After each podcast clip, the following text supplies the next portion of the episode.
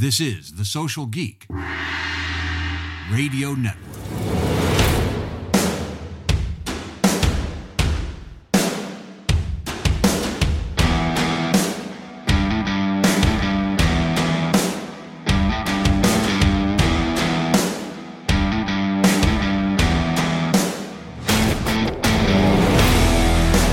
Hello, geeks, and welcome to Social Geek Rockstars. I'm Jack Monson, your host and marketing celiac. Do you ever have imposter syndrome? Hell yeah, you do, and so do we. My rock stars today include Ingrid Schneider of Stay in Your Lane, Amanda Dempsey of Saxton and Stump, and Northeast Colors Derrick Ableman. Today's episode is brought to you by AnswerConnect, ServiceMinder, and Hughes.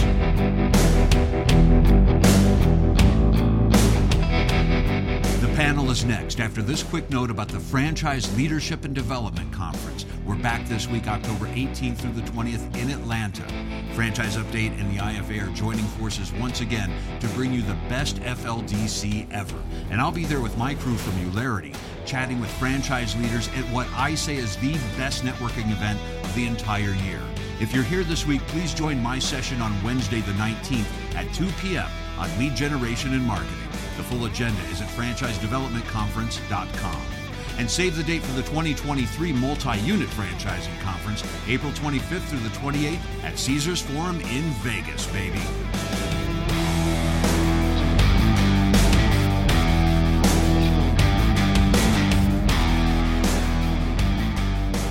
Joining me now for today's Rockstar panel, Derrick Ableman, Ingrid Schneider, and Amanda Dempsey. Amanda, let's start with you. As the lawyer in the room, how do you define imposter syndrome?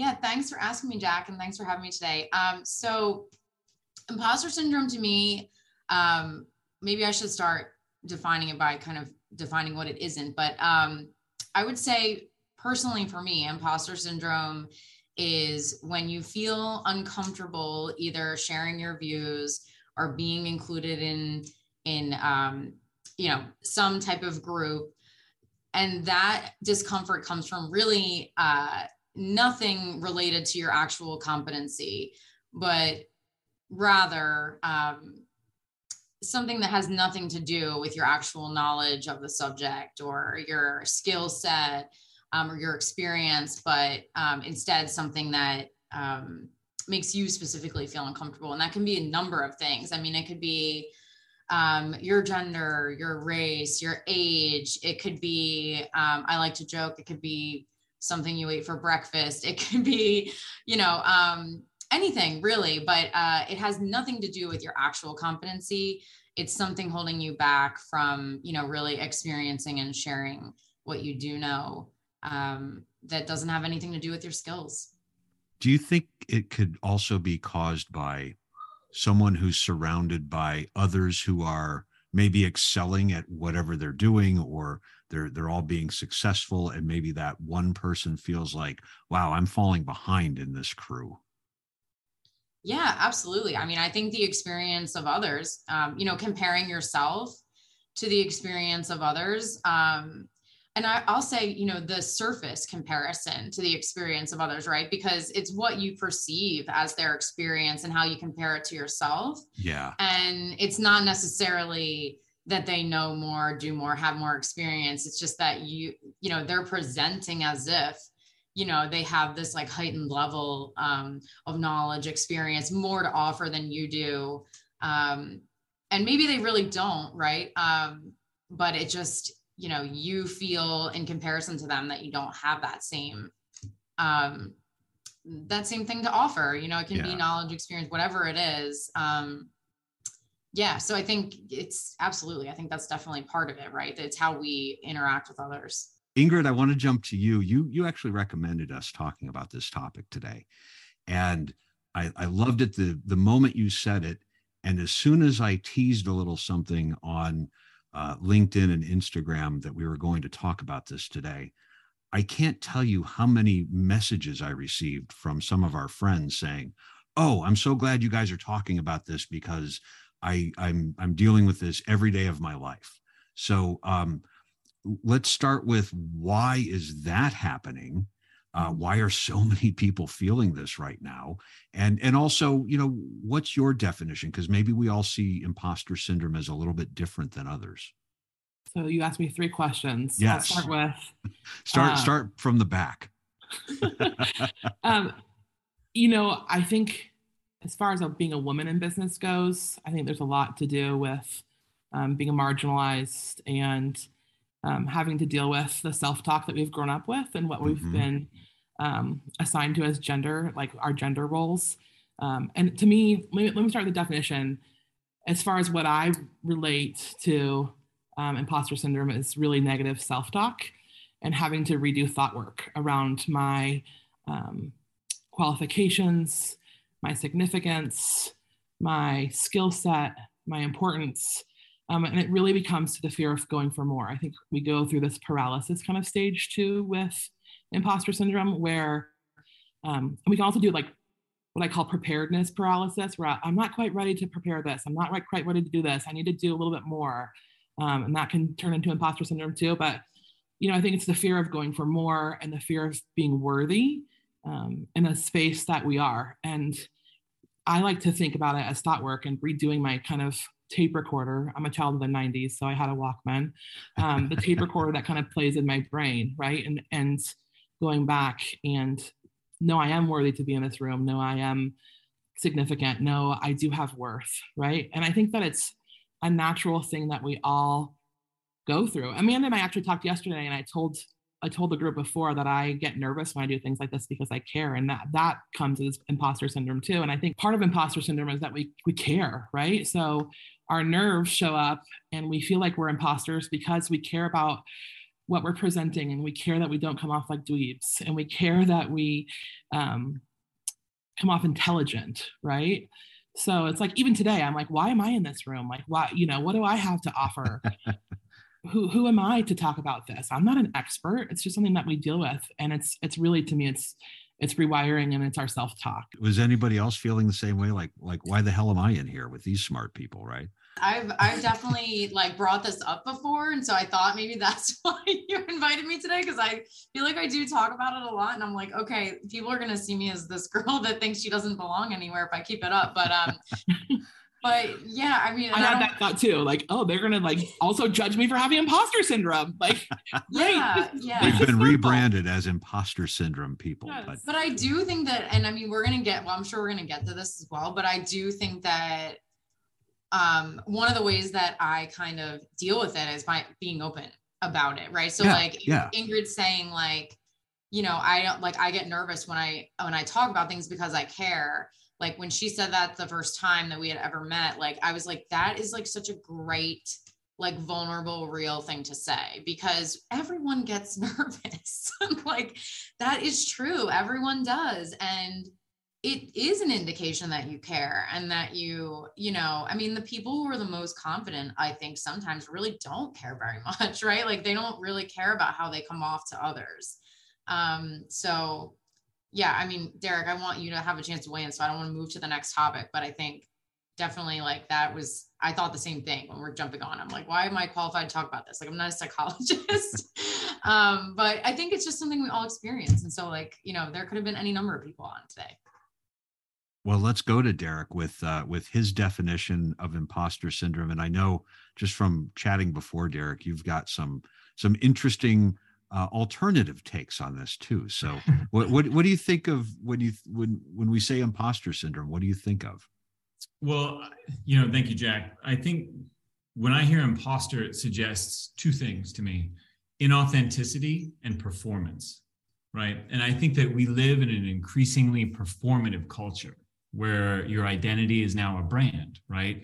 What you eat, what you drink, what you do with your time, it's now a content stream that competes with and you know it compares to everyone else's life content stream.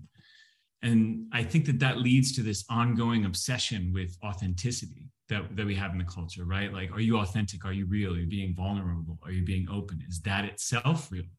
Um, that obsession with authenticity seems like such a natural consequence to these highly stylized ways of branding ourselves that are essentially happening on platforms that reframe our lives as entertainment commodities, mm-hmm. right? We're all competing with each other. We're all branding each other. We're all our brands are all running into each other. Jack, to your earlier point about like have better vacations or more handsome, whatever. That's a brand, right? So if you're on 24 7 in every arena of your life, like how could there not be a tension between an authentic and a performative self? How could how could that not be? You know, all of which is to say, if you feel like a, an imposter, you're not alone, right? It's it's actually probably kind of inevitable at some level, but I don't think it has to be a condemnation or the end of reality. You know, I think that if we look at what it means, going back to, to where I started, right? In authenticity and performance. If we go back to that, that second part, performance, right? What are we performing? What are we doing?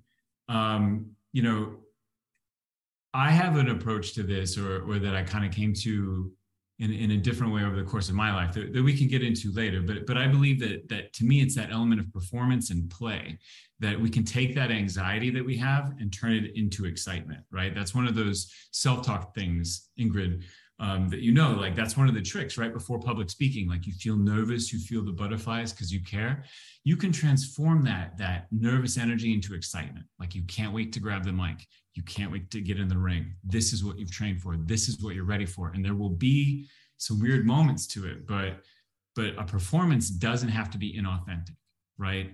It doesn't have to be um, a lie. Let's talk a little bit more about your performance because I, I think you kind of see, you know, that all the world's indeed a stage, right? Yeah, it's true. Despite having not um, studied acting in any in any capacity, um, like many people, I came to franchising from a bunch of different backgrounds. And I grew up on a farm in Minnesota, and I always dreamt of going out into the wider world and being everything that I could be, right? I wanted to be a fireman, a pilot, a police officer, a lawyer, all of these things. And then it dawned on me that I wouldn't have the time to do that, any of that, not really. And so I ended up becoming a writer, and that's what I studied. So, writing and photography, those are my degrees. And as I sort of traveled around in many parts of my life, I ended up going from vertical to vertical to business to business to different sort of career paths, if you will. And it didn't feel like I was leapfrogging around. It felt more like I was exploring, that I was essentially almost taking the approach of an actor, right? that every job I had, and and I've done a lot of things. I've been an orderly at an asylum. I've been an assistant to a paralegal at a law. I worked at law firms for a really long time. I was a speed reader for a major publishing house. Um, my last job before this job, I ran a suit company in New York. So I've been in all of these different fields. I was a journalist. I was a copywriter. I've done all of these things, and many of us have, right? And every time I would go into one of those new opportunities, I would prepare for my role like an actor would. I would go and I would read everything I could about that industry. I would sometimes print things out and read them out loud to myself as though I were testing lines. I would try to learn everything that I could because I knew that I was going to have a role, right? Literally a role mm-hmm. in a mm-hmm. in in a group, and that I would have to perform. And so, at any given moment, like I took that curious i took that form of anxiety and turned it into a curiosity and a form of play that if i could turn that performance into something that that wasn't inauthentic. I wasn't trying to lie to anyone. I wasn't faking anything. I'm here for a reason. You got me in the door right? There's something i can do for you. There's something i can learn from you. And i think that my life has gone better and become more interesting when i have taken the attitude of being a student or an explorer or someone who is curious about things. Um, I mean, the other side of that is I have to be willing to fail. I have to admit that I don't know, and I have to be um, ready to not have that to be fired from that role, right? Because like maybe it didn't work, maybe I wasn't going to be able to pull that off. Um, but I think at some level in my life, being willing to lose um, and being willing to let go of who I thought I was and embrace some other thing allowed me however however difficult or awkward that might have felt to to really learn from other people and meet people that i otherwise never would have i love the idea of preparing for everything like a role and you know even down to the extent that we're all wearing costumes to some extent when we're when we're out, you know, showing our personal brand and flair, right? When you're performing that role, do you sometimes feel like someone is seeing through you that wait a minute, this guy is not really um, an asylum attendee or a speed reader or whatever. He's he's just a fraud. He's just an actor playing the role of of whatever position you were in at the time. Did did that ever pop up? No, no. I can honestly say it hasn't.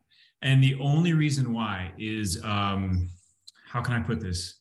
Here's an here's an analogy. Um, just last this week, uh, I was working on a new module that has been introduced in our CRM right? So I'm the marketing manager of Northeast Color. Uh, in my, in my role in the company, I'm supposed to know everything about marketing, up, down, left, right, everything. Everything is on me, right? I must know that. I must be an expert at that at all times. Here's this new module being added to our CRM. I haven't worked with it, and I'm reviewing the um, like the manual to see how I'm going to try to do this one thing I'm going to do. Now, typically, I think in our lives, maybe maybe this is other people too. You scan, right? I feel like I'm scanning for just the, the one piece of information I need that's going to allow me to do the next thing that I'm going to do, right? And in that way, I'm almost it's like um, it's like you're robbing a convenience store versus strategically robbing a bank, right? Smash and grab versus like I'm going to drill into the vault. I'm going to get this whole thing. And as much as I was scanning, I was not finding the clue how to make this next part work. So I had to stop, slow down, and then read those instructions out loud as though I was about to pilot a plane and every word written on those papers would be life or death. I had to bring my whole self to this thing. And so no matter where I've been, and, and I know that this may sound like, you know, like I'm being an imposter right now, but you know, definitely my ears have gotten hot and I felt flushed for sure. But my whole self is there. That's the thing. This isn't, I'm not, I'm sincere. I may be mm-hmm. performing a role, but I'm not insincere. And, and I think it's the sincerity that allows me to be fully present and to really listen with my whole self and to, tr- to really try to understand what's happening. If I'm worried about presenting correctly, not going to happen. But I look someone in the eye, I listen to what they're saying as though my life depended on it, because in some senses, it does. And I think that's a good place for marketing and salespeople to be anyway is, is to spend 90% of your time listening and not presenting. Um, you know, it, you're going to be more successful long term anyway. But also, if you are feeling a little bit nervous about your own credentials, or that maybe you're uh, maybe you've outkicked your coverage a little bit here, and and maybe this isn't um, uh, what I should be doing right now. If you're listening and learning, you'll get to that point. I think um, maybe too many, and I'd love to hear everybody's take on this. Maybe too many people think that um, they, you know, gee, somebody in my position should have this other degree or a better degree or more experience and something like that. And the reality is, nobody's really qualified for what is going to get thrown at you day to day, right? But I think maybe it's it, it's that that classical education and training and qualification i think we get too hung up on that. Uh, ingrid amanda any any thoughts on that? Well i think i can relate to derrick in saying that my career has not been linear and I've managed a rock band i have managed a comedy club i have been a uh, director of training for a national restaurant group i have um, done a lot of i owned an auto body shop which was my last career um, four of them, which is is let's talk about imposter syndrome and being a female in the auto body world. Holy mackerel! I dealt with that on a daily basis. Uh, I think there's like three percent of the population in the auto body um, industry is women. So like I was up against the patriarchy all of the time. So I think that my career, I have a degree in political theory. I actually thought I was going to be a lawyer. I don't know if I told you that, Amanda, or not. No, but, I feel um, like everyone wants to. Everyone, Derrick wanted to be a lawyer. You stuck with not. Did the whole thing. I did not I want to be a lawyer. Just I'm the only one on the call that didn't want to be a lawyer. Right. Well, I, I, I didn't want to be a lawyer, but um, I did spend a lot of my youth in the courthouse. But that's for another day. Uh, hysterical. Go ahead, Jack, Ingrid. You have a history, huh? so I think that you know, but my experience. The one thing I can tell you is my experience has compounded, and I found this love for marketing, and it was a common thread that weaved through all of my experiences, right? And then you kind of find yourself with this niche, and it's a personal branding thing, right? Too. So like I ended up loving marketing. And where I was, people would be like, Hey, Ingrid, what do you know about this? And I'd be like, well, like also being an imposter, you know, not a lot, but this, this, and this. And be like, oh no, I actually you you're really smart about that, right? And I think that's also a thing that combats imposter syndrome is that when we have people surrounding us that love us well, or that see our strengths, or our peers that are like, hey, you're really good at this, is believing them. And I had some great people and mentors around me who said, oh my gosh, Ingrid, you built a body shop that now has four locations, but the branding is impeccable and the messaging is unbelievable and the marketing is phenomenal. Like, have you thought about that being your career path? And it's kind of been this thread that's woven through my career, right? And I think we can probably all experience that where it's like, okay, I don't think I need a certification necessarily to make me an expert. And I think that's more and more as the world changes, we have so much information at our fingertips, right? I used to have to go get the encyclopedia off the shelf to learn something. And now I have a phone in my hand where I can Google something and to Derrick's point, go and learn, right? And study and ask experts and be students. And I think part of the cure for imposter syndrome is also curiosity, right? So mm-hmm. You you're in this moment where you don't feel like you know everything and it's hard right? But you can your curiosity can take over and you can go through things and say okay i'm not the expert. Because ultimately we are humans living a human experience. We're not computers. We can't know everything. Amanda probably has to look at books all the time and refer to different things as a lawyer. She doesn't know every piece of the law. We can't know everything. So i mean i think i think education while is important it's also formal education is mildly overrated in the fact that we can learn from our peers, we can learn from Google.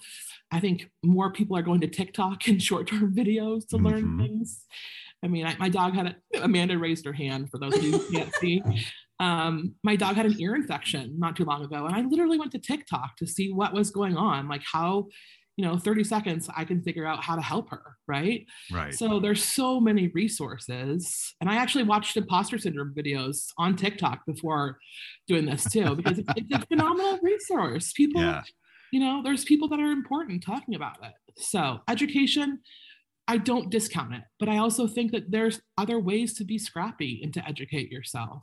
And other ways to be educated, including all of these various lives that you guys have all had before you got to what you're doing today. 100%. Ingrid, one thing I, I really pulled out of what you just said there was about okay, we're all involved in franchising, right? And, you know, uh, supporting small business owners and, and franchise systems and things like that.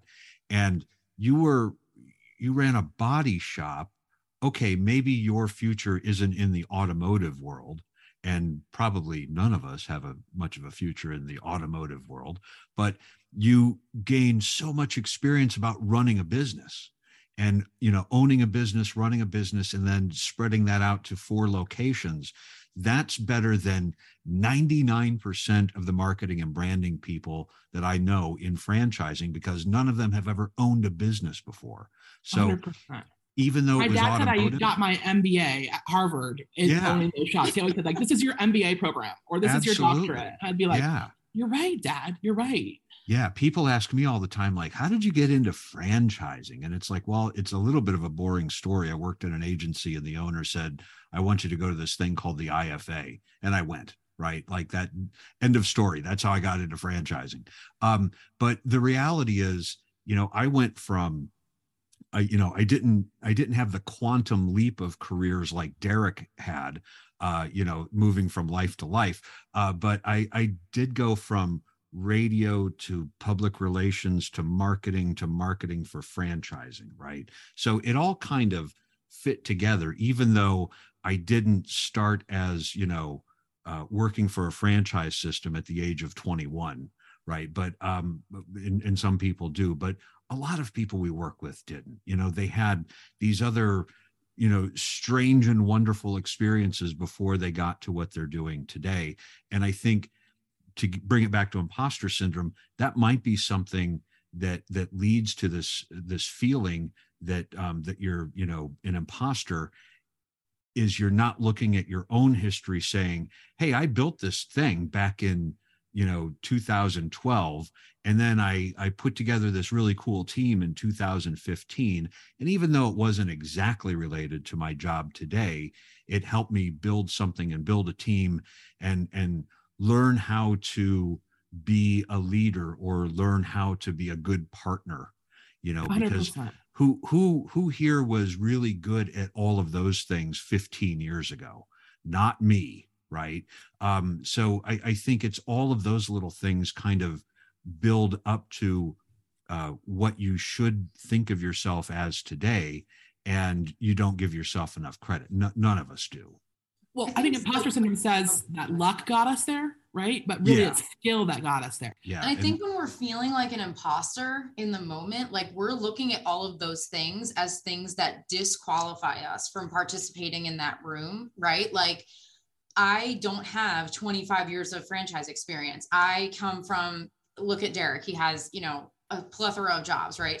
I don't have enough experience to provide insight in this moment, or I don't provide, I don't have, but you're looking at your past experiences and as things that disqualify you when really people are complex right every single person is complex um i don't i think that in my head for example as an attorney right there was an image of what an attorney was and i in in when i'm feeling like an imposter all of the things about me that don't fit that box up there are things that disqualify me Mm-hmm. When really, in reality, and what I know now as somebody who continuously combats that, is that all of those things that are different about me make me a better attorney. They don't make me less of an attorney, right? Um, because I'm I have different experience to lend to the table, right? I have different experience to bring to the conversation and and I think this is why people who, you know, like this is why diversity initiatives are so important because that has not always been the perspective of everyone, right? That like this diverse opinion, this diverse viewpoint, this complex person that doesn't fit this mold, their experience adds, it doesn't detract.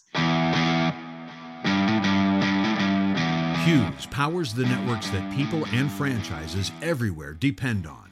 Hughes enables franchises to attract and retain more customers and create consistent brand experiences across locations.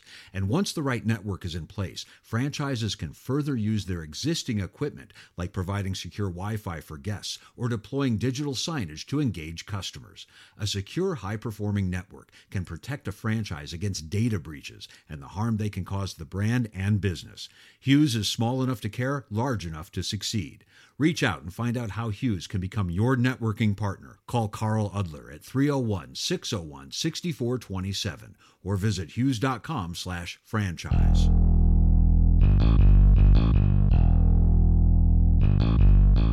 Everyone has a phone, but not everyone is answering the phone correctly.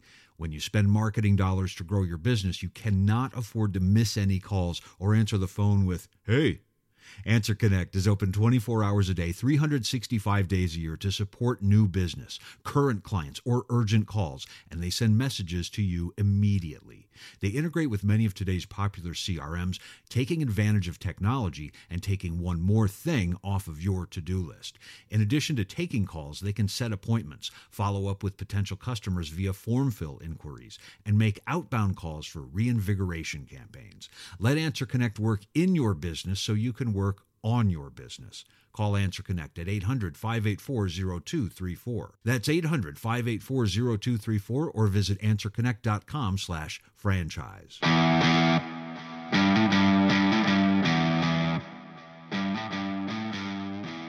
I have two careers. So I'm an attorney. I'm also a competitive dance teacher, right? A lot of people don't know that about me. Um, maybe some do, a, a few do. Um, but I always, I never talked about that at work. I oftentimes for years I wouldn't even tell the people that I worked for that I did that. Like I would just be like, gotta go for the night. I wouldn't tell them what I was doing when I left work. And I felt like that wasn't a lawyerly thing to do, right? Like there's nobody that's a dance teacher and a lawyer. Like that's not a lawyerly, I don't know. I mean, for me, it's a second job, but let's just say it was a hobby, right? Mm-hmm. I felt like it made me less serious, um, less dedicated to my work, that I wasn't working around the clock and like reading legal journals in my free time. But the reality of it is that job makes me a better lawyer in so many different ways. Like, first of all, like I'm a creator, I build creative pieces from nothing to something, from an idea to teaching it to students to seeing it on the stage, right? So that's a complete project that I'm working on literally every week. Okay. So I am creating something from nothing, right? I'm accomplishing a goal. I'm a team leader, right? I'm herding mm-hmm. cats. I'm herding 14 to 16 teenagers oh in an gosh. hour. okay. So like if that doesn't make me a leader, like I don't know what does, right? Um so I mean there's just and I could go on and on about how that makes me a better lawyer for people in business, but that was holding me back. Like it was, I wasn't seeing it in that way. And so I think people really just need to examine first of all, you got to be kind to yourself, right? You have to yeah. be like, you have to just own who you are. And that's so hard. It can be so hard. But just take that and just be like, why does this thing make me better? And it doesn't, you're not comparing yourself better than a specific person. No. But why does this make me better at my job? And instead of why does this make me less yeah but the reason job? you got there and you started uh, talking about it there for a second the reason you got there is because the image you had of lawyers and i'm guessing it came from la law or other shows like that right when you were a kid um, those lawyers didn't uh, you know coach dance teams and and work with kids right you know they they played golf and and other really important uh, things like playing golf, right? Um, it, you know, that was supposedly okay for lawyers to do for 150 years, um, but working with teens, that's that's a little strange. And and I and I think, you know, you were smart enough to break out of that mold and say, well, this is you know what I want to do, and I'm glad you're sharing that with people in your profession now because all all we really need is for you know some 15 16 year old kid right now who said, "Oh, I had this coach uh, named Amanda back when I was a kid, and she was a coach. She was also a lawyer, right? Yeah, and and that absolutely. I share that with my kids all the time. Want. Yeah, I can't tell you how many of my kids come to me and they say like, "Wait, what? You also do You're this?" A lawyer? And it's like, but I want them, like, I want everyone to be like, you can be complex, like you can have this interest and this interest, and you can do it. You know, like I, I don't like listen like i'm not like i'm not like a unicorn. There's other people that are out there doing things that are like seemingly incongruent right? But um but it's like my kids ask me they do i call them my kids. My students ask me like they say to me like oh like i can do this. So like one of and this is like you know a great example but i have one of my students is um now she's an accountant and also an eagles cheerleader so wow.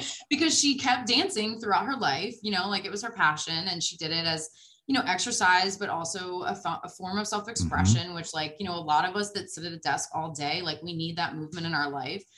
And she kept after it. And like, she's now, you know, like doing that. So it's like, I, I don't know, like it's that to me is like, I, I love lending that perspective to my students who love dancing and like maybe professional da- dancing is not in going to happen for them, but they're also you know like they have academic interests and they have business interests. Maybe they want to be an entrepreneur. Maybe they you know so it, you don't have to be one or the other. And they help they can help each other. You know those parts of yourself they make you a complete person number one. But number two they they broaden your skill set. And i think yeah. people they discount that that you're broadening your skill set by just not staying in one lane. Like you don't that's not making you less than it's making you more yeah, I think the broadening the skill set and not staying in your lane. Ingrid, great name by the way. Um, uh, if, if, anybody wants to check out Ingrid's agency, is it what's the website for for Stay in Your Lane? We actually are building a website right now, so it's awesome. stayinyourlaneco.com. Nice, love it. Um, but I think I think the idea of any of us staying in our professional lane for uh, the next lifetime, uh, the odds of that are pretty low. I think the next generation, the the the kids you're coaching, Amanda, are going to be a lot more like Derrick and have multiple careers and move around and and and try lots of new things until they find something that really kind of scratches the itch, right, Derrick? I would I would hope so. I mean, that's it's kind of the way it's going anyway. And there's you know, just just to reply to what Amanda was saying, like I remember when I was like in my teens or something, I read this interview with an actor who rejected the title and said that she thought of herself more as an athlete that that's how she approached acting.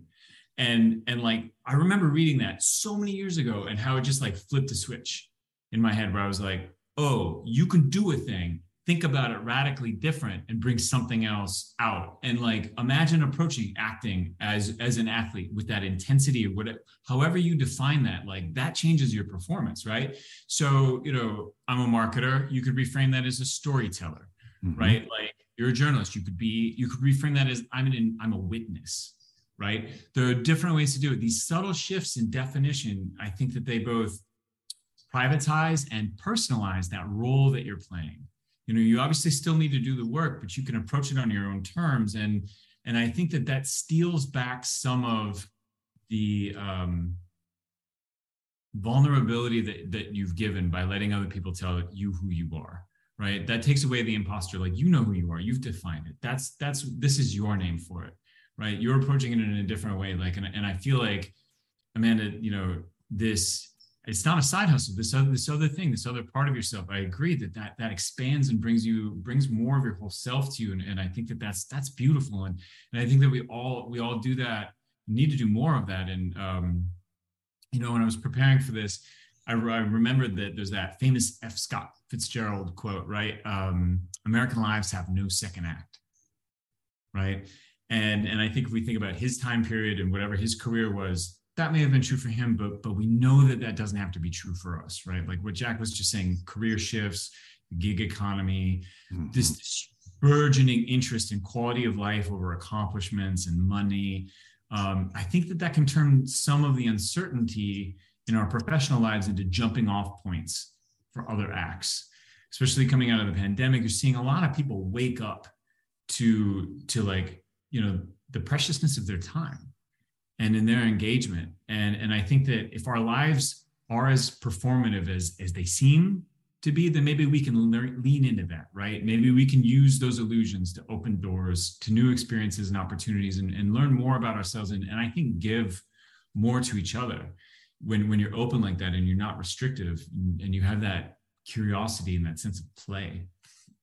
It feels like you mentioned the pandemic. It feels like that's playing into all of this too, because I have to tell you, before the pandemic, I don't think I really heard anyone talking about imposter syndrome, um, and also with the the increase of of you know as derrick calls it the content streams of our life including all of the social channels the increase in screen time there um, i think that's playing into all of this too if you if you look at um, you know how easy and innocent facebook was 10 years ago.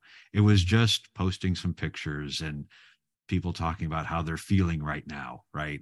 Now you look on tiktok or or other channels and it's like every swipe is someone putting on a production you know talking about their relationship with this horrible person or you know something terrible that happened in the Walmart parking lot or you know whatever whatever their drama du jour is that's what we're looking at constantly. And and I think that's feeding into people people pro- there must be tiktokers out there thinking I just don't have enough drama to talk about anything today. You know, like I'm such a fraud. so yeah, I mean, so and I'll also add that I think that um definitely and like Ingrid, I think I want you to jump in on this too because you posted about like conference FOMO. But I think that like we, you know, like everyone was behind a screen for a certain amount of time. Social media picked up. LinkedIn became, I think, hotter than ever during that time because that's how we were connecting with everyone. But I think two things, well, I think a lot of things came out of it, but I'm just going to mention two. One is that um, we're starting to view people on LinkedIn like presenting that brand, right? So everything looks amazing at this conference, right? And and I think that you know, we're behind our computers for 2 years. I think that makes people nervous to physically go to conference, right? Like there are some people who don't have a lot of experience attending in-person conferences because mm-hmm. or whatever it is, maybe it's a networking event, maybe it's a client meeting. You know, it doesn't have to just be a conference, but you know we're we're getting used to being behind the screen people are comfortable behind the screen and now everyone's out and about right it it just it's flipping the switch on okay now like imposter syndrome to the nth degree now because i don't know how to be in person anymore right like things are different. And then also i feel like i'm missing out on not being there right? So I, I just feel like it totally like weaves into this perfect storm of feeling imposter syndrome when you go or you know when you try to participate. It's also a love hate relationship and leaving our house now right? Like we're so like used to being at home and then and you also have to like get up and go and like be be in this situation where you're on the whole time and talking being on absolutely yeah and, yeah you know being your best self and pitching you know what company you're working for and being part of this whole you know kind of um, experience. That's the, what is a, what is a that is a uh, conference, right? So I think for me, the way that I combat that um, and being on is I try to be vulnerable and honest with people. And I think that there's like pieces of things too with um, having franchise friends who really know me, who, who know my dirt and who are like really authentic and who um, know, I mean, Patty Rother has been a longtime friend and she knows me intimately. Um, I've had a chance to mentor too, which I think is really important with um, with this whole topic. And you can give back to somebody and it really does improve your self-worth and saying like oh like I, I am actually a professional. I do actually know a lot of things. I am pouring into somebody and giving back.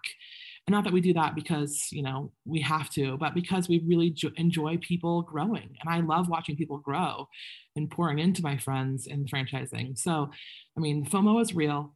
Being behind a computer is real. I think you nailed it amanda. And i think that like in order to combat that it's like how how do we walk this fine line of just being authentic and being vulnerable and being ourselves and not being on all the time right? It's exhausting going to those conferences. Absolutely. and i'm an extroverted introvert so i can talk to people and i love people. But like i go back to my room at night and i'm like i am dead. I don't want to talk to anybody. My boyfriend calls and i'm like i love you but no. Like it's over. I'm out of words for the day. Yes. ingrid when you had posted something at uh at, at a IFA event that we were all at in DC a few weeks ago about fear of missing out. What really made an impact on me was at that show, and I'll say at two shows since then, I have seen people who are friends of mine, who I won't name, I'll tell you guys later, um, who spend the entire conference taking selfies with people who maybe they know them, maybe they kind of know them, maybe not. But the most important thing is to get a selfie with as many people as possible and then tag 47 people on that post mm-hmm. to show the world I was here, I was at this thing, and I was at, you know, this event with this person or that person. And it's the exact opposite of that vulnerability that we were just talking about when you're saying, you know, gee, I wish I was there to actually experience this.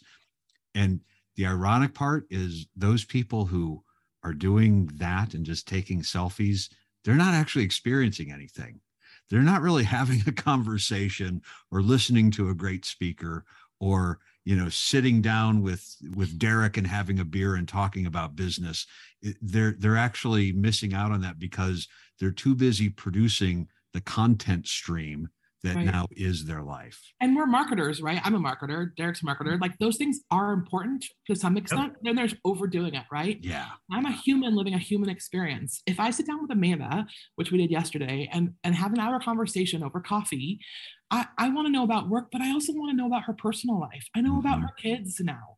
I knew about her dance studio. I knew about how she met her husband those things are all important to me and having a personal connection like is more valuable to me in the long run because that's really the foundation of who we are as networkers and who we are as humans right?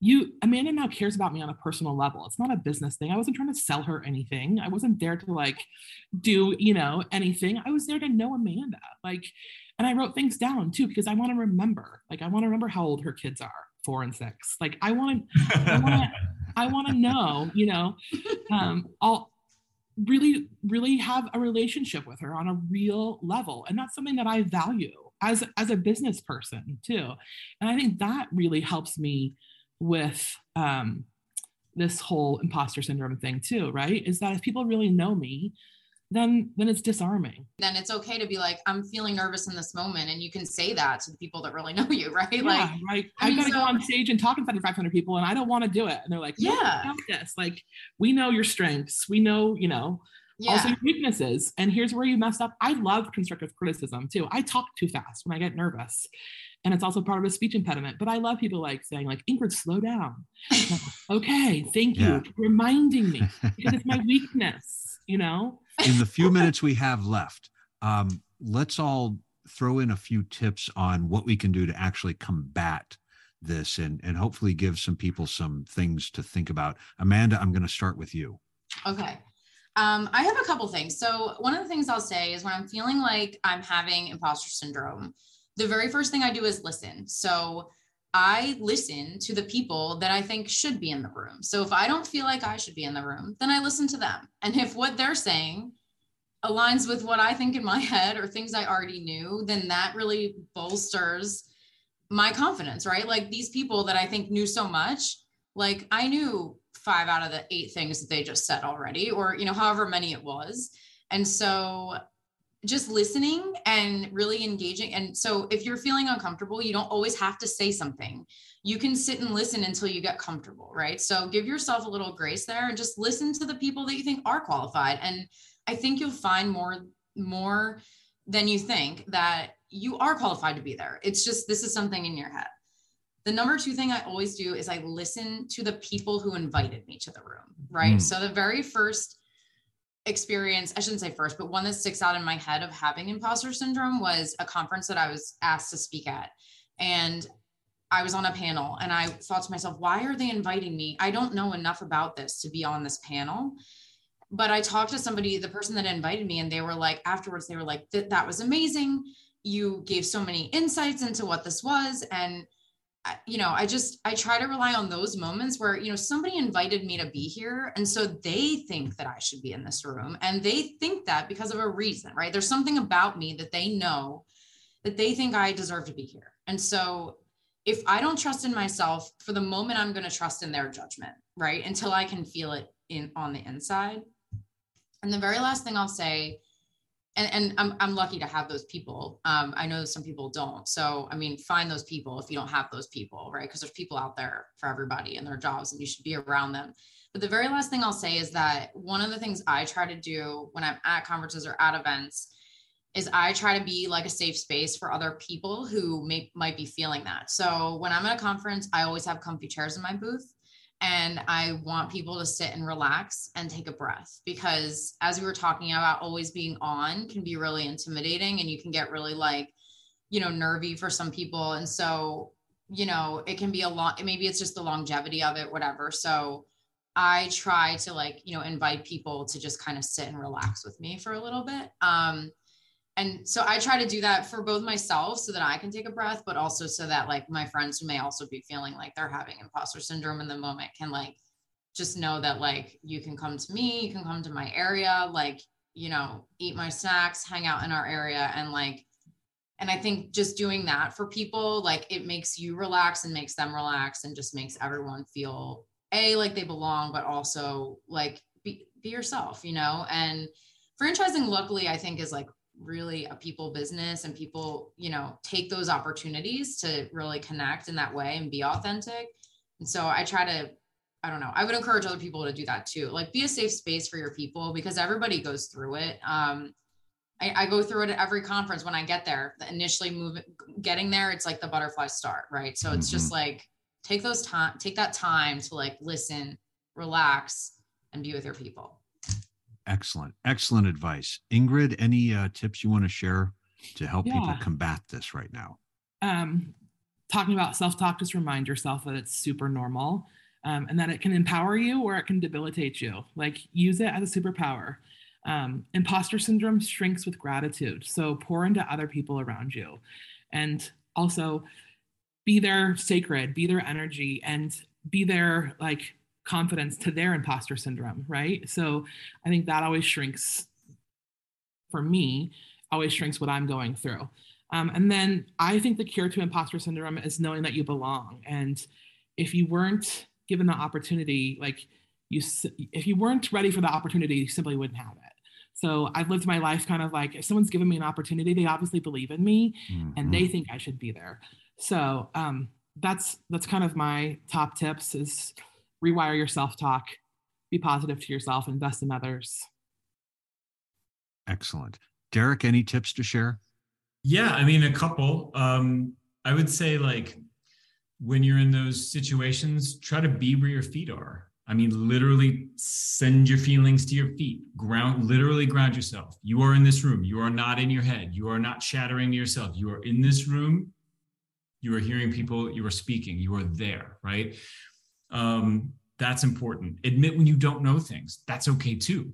That's okay too. You're here to learn. Tell people you're going to make mistakes. Tell people you're here to learn. Ask questions. If you don't know, say you don't know, but you want to learn, right? Be excited, be curious. Uh, I feel that when people respond, people respond better to like, I wasn't aware of that, but I'm going to find out. That's a good question. Let's ask that question versus, uh, uh but uh, I don't know. And then I should have known or I wasn't prepared two different responses. Like people are more willing to give you the benefit of the doubt if you are willing to put in the work.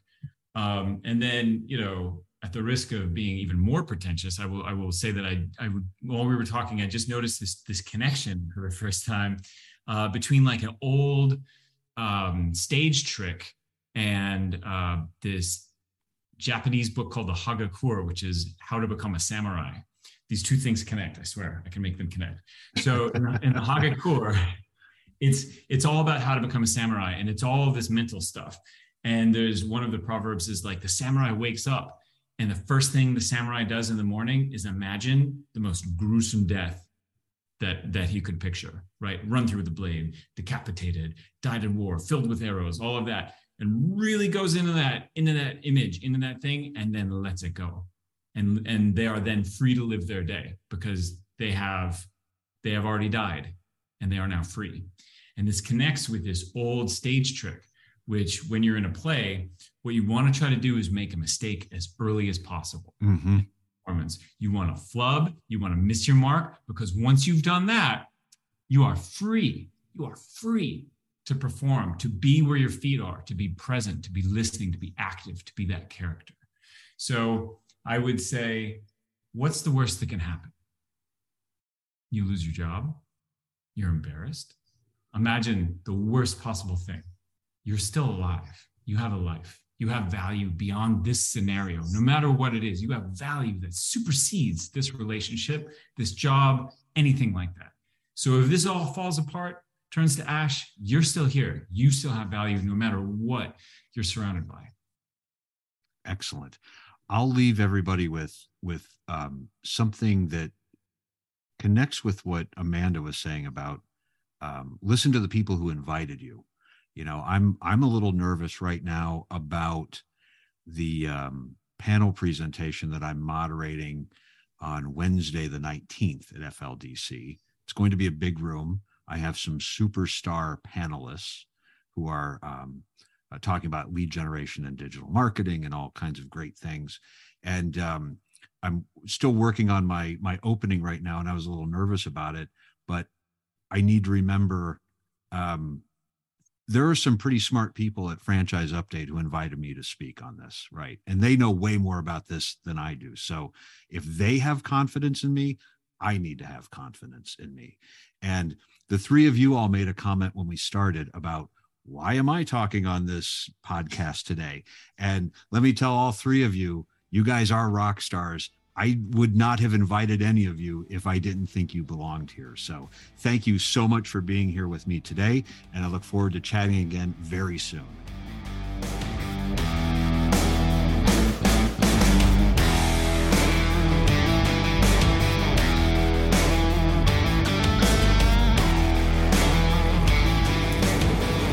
ServiceMinder is the platform for managing and operating home services brands, from tracking marketing efforts to delivering professional online proposals directly to clients to lead capture to automating daily tasks. ServiceMinder provides unique tools and integrations designed to make your brand stand out from competitors. See why ServiceMinder currently supports more than 50 home services franchise brands and integration partners. Book a demo today at serviceminder.io. And thanks for listening to Social Geek. Your comeback of a lifetime starts now. This is the Social Geek Radio Network.